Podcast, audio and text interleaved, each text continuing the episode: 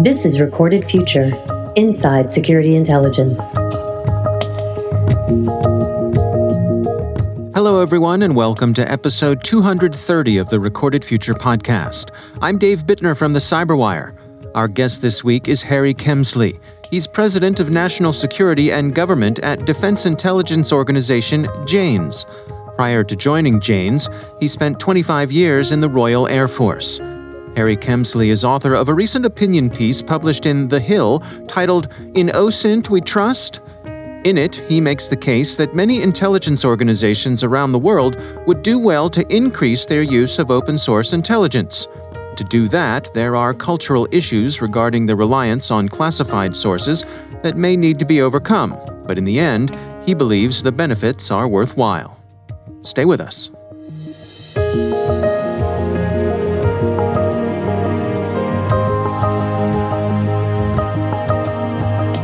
I have twenty-five years of military life behind me. I was flying in Her Majesty's Royal Air Force for that time. Although actually I didn't spend that much time flying airplanes. The first seven or eight years after training, uh, I flew F fours and Tornado F threes in the air defense role.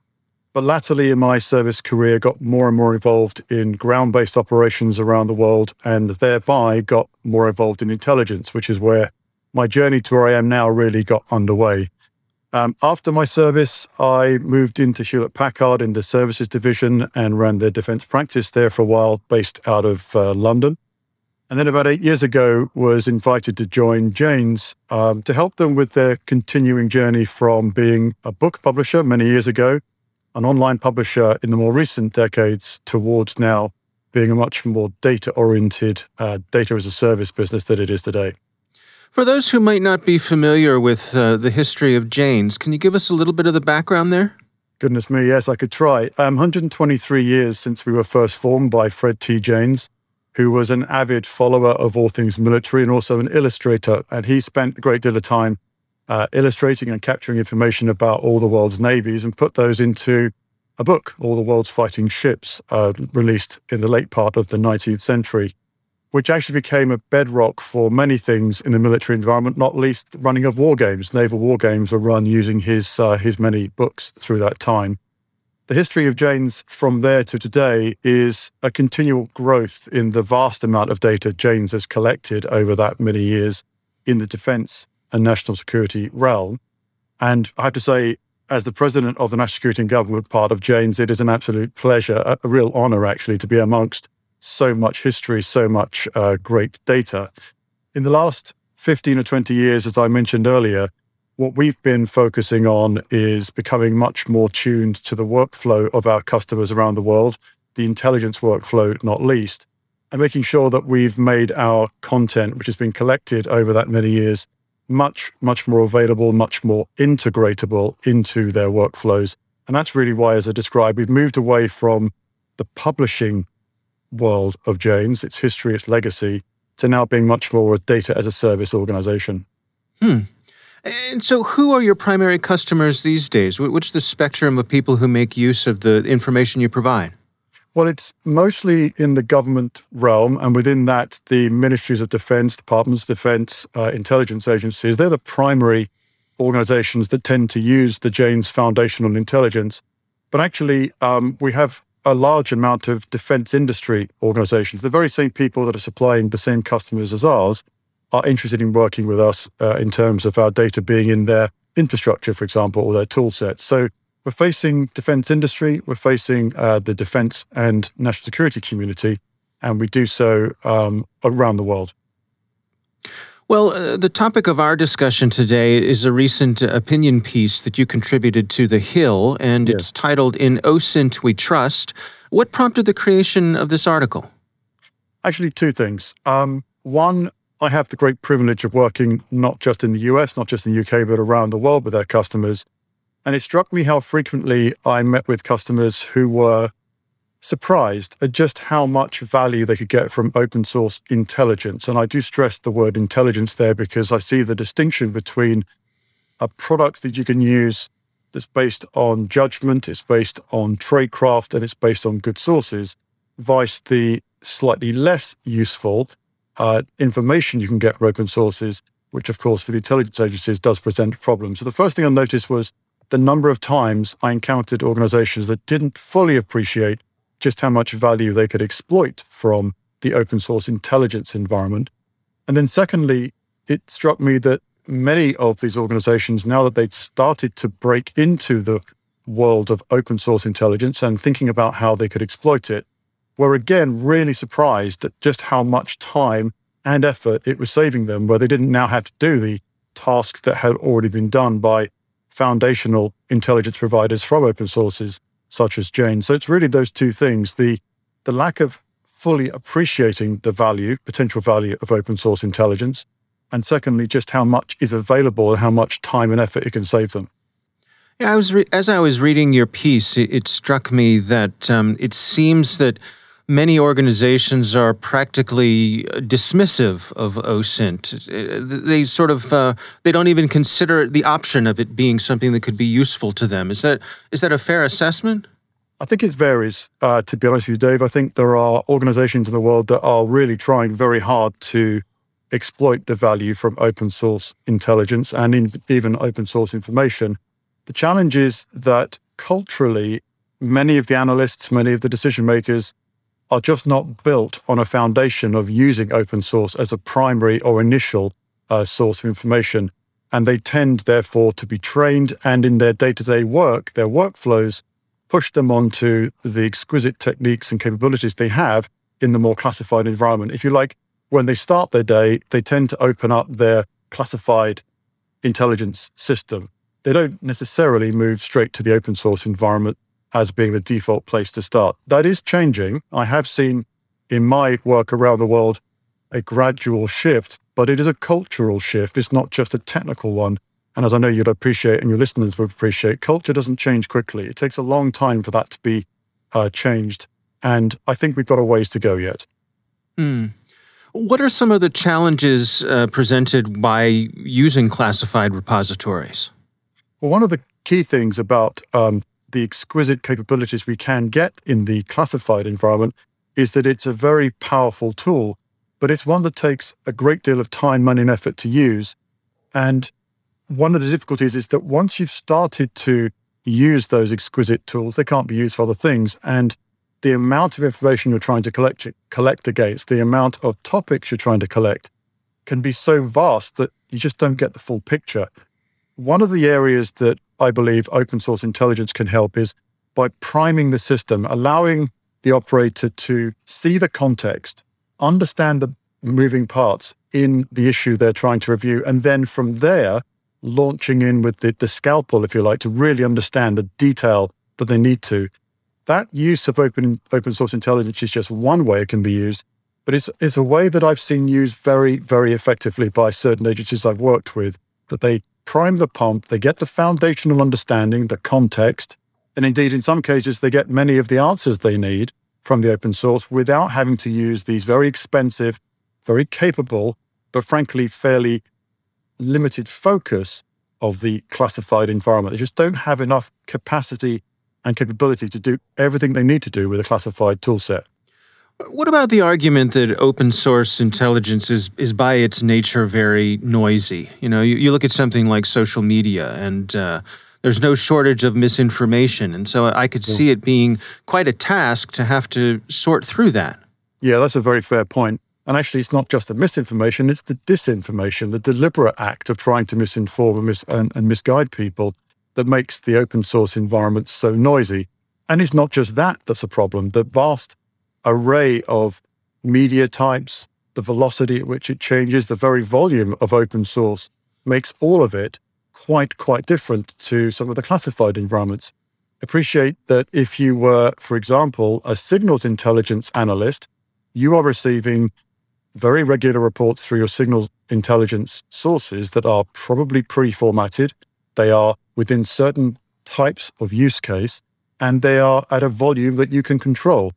The open source is exactly not like that. It is infinitely variable, or almost infinitely variable. It is very fast moving and changing. And as you say, it's also full of potentially a lot of noise and misleading information. That's why open source intelligence is quite difficult to do. And I think that is an impediment for many of the agencies who don't have the open source capability, even if they had the capacity to do it. They don't have the capability entirely to wrestle with these huge volume, variety, et cetera, problems. One of the things that I think industry can do for the agencies concerned, therefore, is to provide them with that capacity and or capability if they don't have it. And that's one of the areas that I think uh, industry and their partners in national security organizations should or could be working much more closely on to enable that partnership, that symbiotic relationship. That's one of the areas that I'd really like to see great, a great deal more attention given to.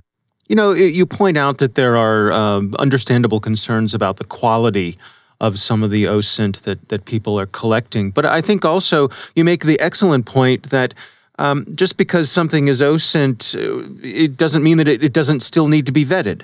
Yes, and the other thing about taking the open source or publicly available information, the data, and then crafting it into an intelligence product is no different in the open source environment, other than the complexities I talked about last time, than it is working with a classified system.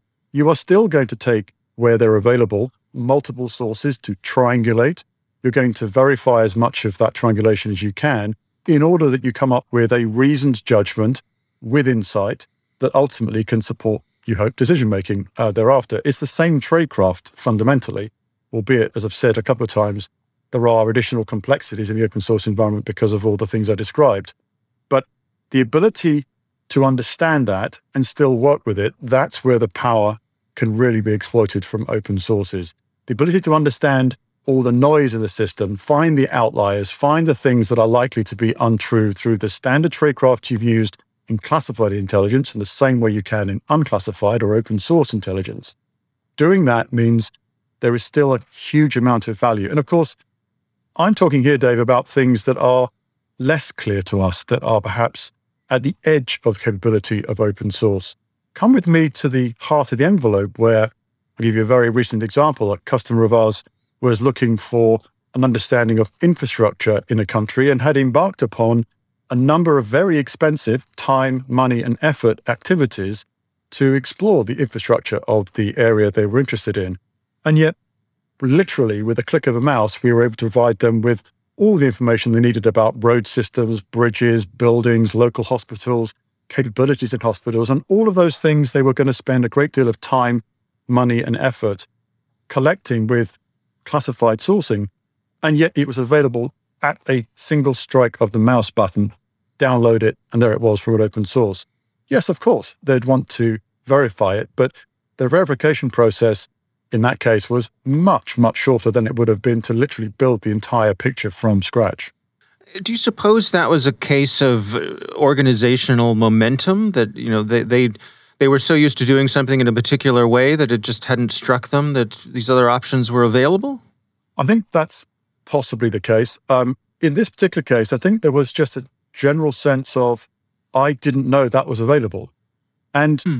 that's the incredible thing about the open source environment, is that there's very little that's not inv- available if you're prepared to go and look for it. And knowing how to look for it, knowing how to verify it, we've talked about a few minutes ago, is more complicated in the open source environment. That I have no misgivings about, but it is available. And it is about saving time for the analyst, for the decision maker.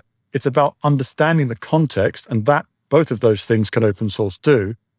But then, because you've saved time, because you understand the, the context, your ability to move to the really important bit, the bit I really want classified assets on, which is the value added, is where your insights turn into foresight, that you can begin to drive the conversation because you've got the time to do it now, as opposed to having to, in quotes, waste that time doing things that you don't need to, because that information would have been readily available to you from the open source environment. The organizations that, that are finding success in this approach, the, the approach that you recommend here, are, are there things they have in common? Or are there best practices that you've that you've observed? Well, one of the things I've observed is a willingness to share and a willingness to open the door. And that is difficult for intelligence agencies for a variety of good and bad reasons. The agencies that actually do this already and do it really well tend to be the ones that aren't in the, in quotes, intelligence community, out of quotes.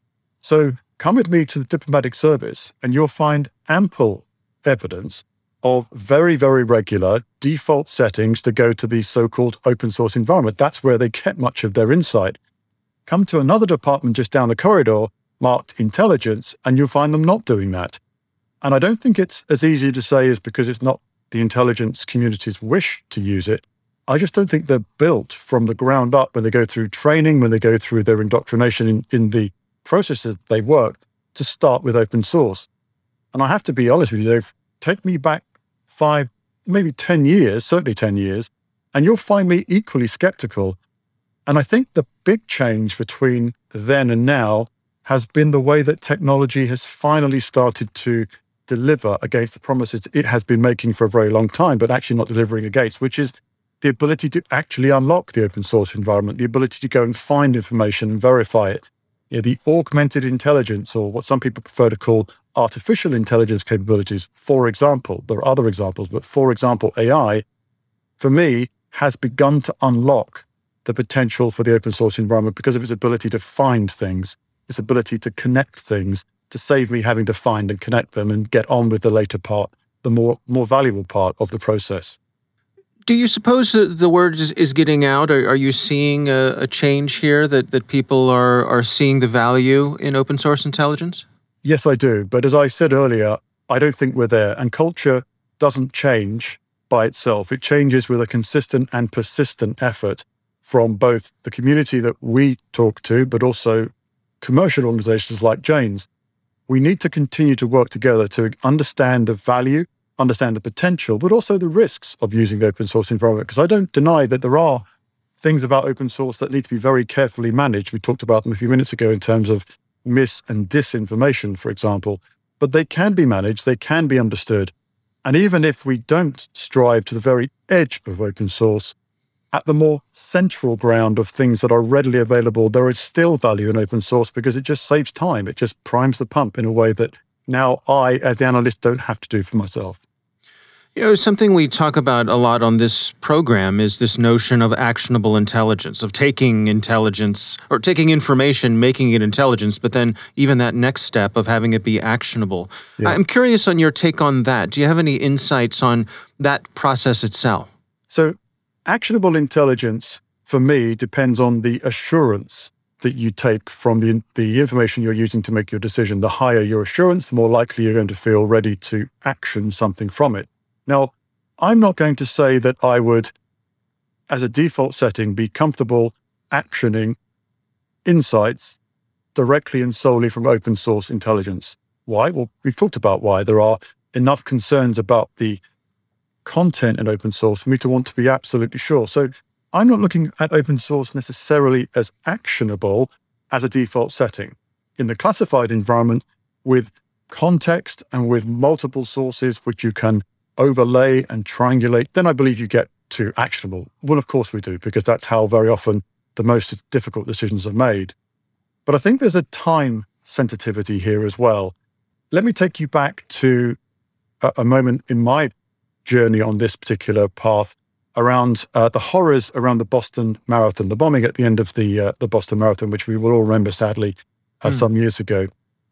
It struck me at the time, but only after the fact, as I was looking at the images of the scene, the horrible scenes around the, the final straight there, of all the mobile phones that were up in the air recording what was happening at the moment of the incident. Where was the intelligence? Where was the insight? Where was the understanding of what had happened and what now might need to happen in response?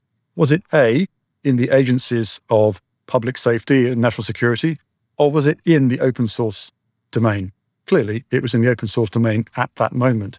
So I think there is a question mark about what we mean by actionability. At the moment of that horrific incident, open source was providing the public safety apparatus with insights that it needed to action. Now, what it did with it thereafter became increasingly classified.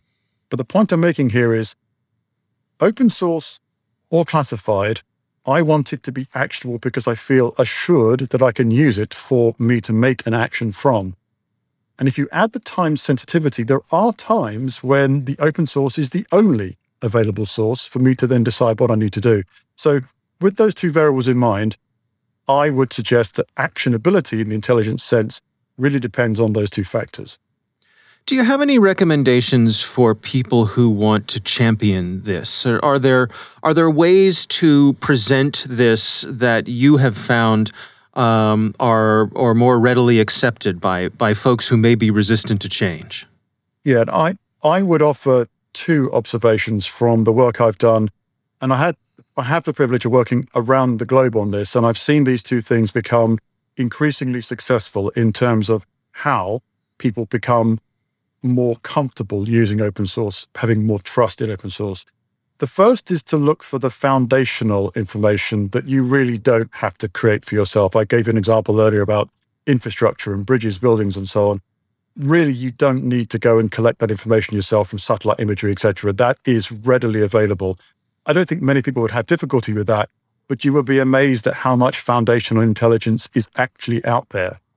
And as you start to get used to building your understanding of your operating environment, your understanding of a potential adversary, the equipment they have, where it's parked, et cetera. Once you start to get familiar and comfortable with accessing that foundation intelligence, then I believe people will begin to understand the power, the potential for open source.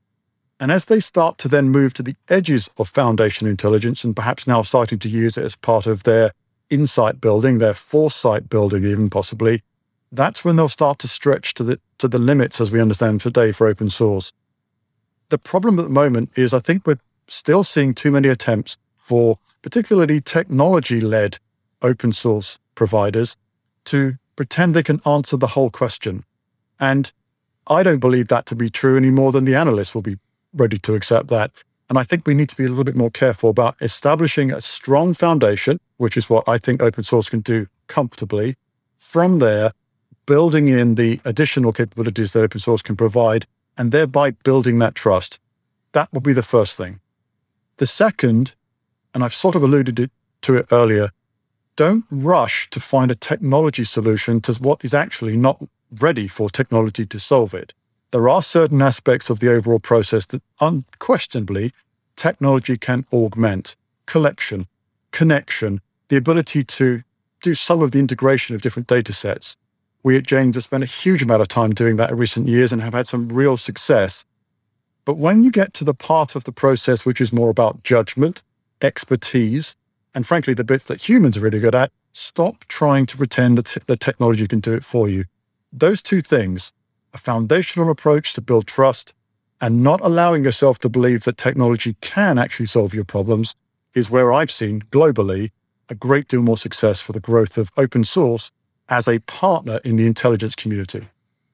I have worked in and around and many, many different intelligence agencies. And if the impression this story gave was that I thought they were doing a bad job because they weren't using open source, that would be the wrong impression. What I would really like the audience to understand is that open source is there as a partner, as a complement to what they're doing. If they were to engage with open source intelligence providers like Janes, I believe they would find that they would get to the part they really enjoy and they really need to do in their work, which is the value add, the ability to bring their judgment and their expertise to the discussion, not just spending time doing the collection. So I applaud the great work that's done by the many, many organizations I get the privilege to work with around the world. I just believe there is more we could do by exploiting open source intelligence to the full degree, rather than the partial or less that I've seen still too much of. Our thanks to Harry Kemsley from Janes for joining us. Don't forget to sign up for the Recorded Future Cyber Daily email, where every day you'll receive the top results for trending technical indicators that are crossing the web. Cyber news, targeted industries, threat actors, exploited vulnerabilities, malware, suspicious I P addresses, and much more. You can find that at recorded future dot com slash intel. We hope you've enjoyed the show and that you'll subscribe and help spread the word among your colleagues and online. The Recorded Future podcast production team includes coordinating producer Caitlin Mattingly. The show is produced by The CyberWire with executive editor Peter Kilpie, and I'm Dave Bittner. Thanks for listening.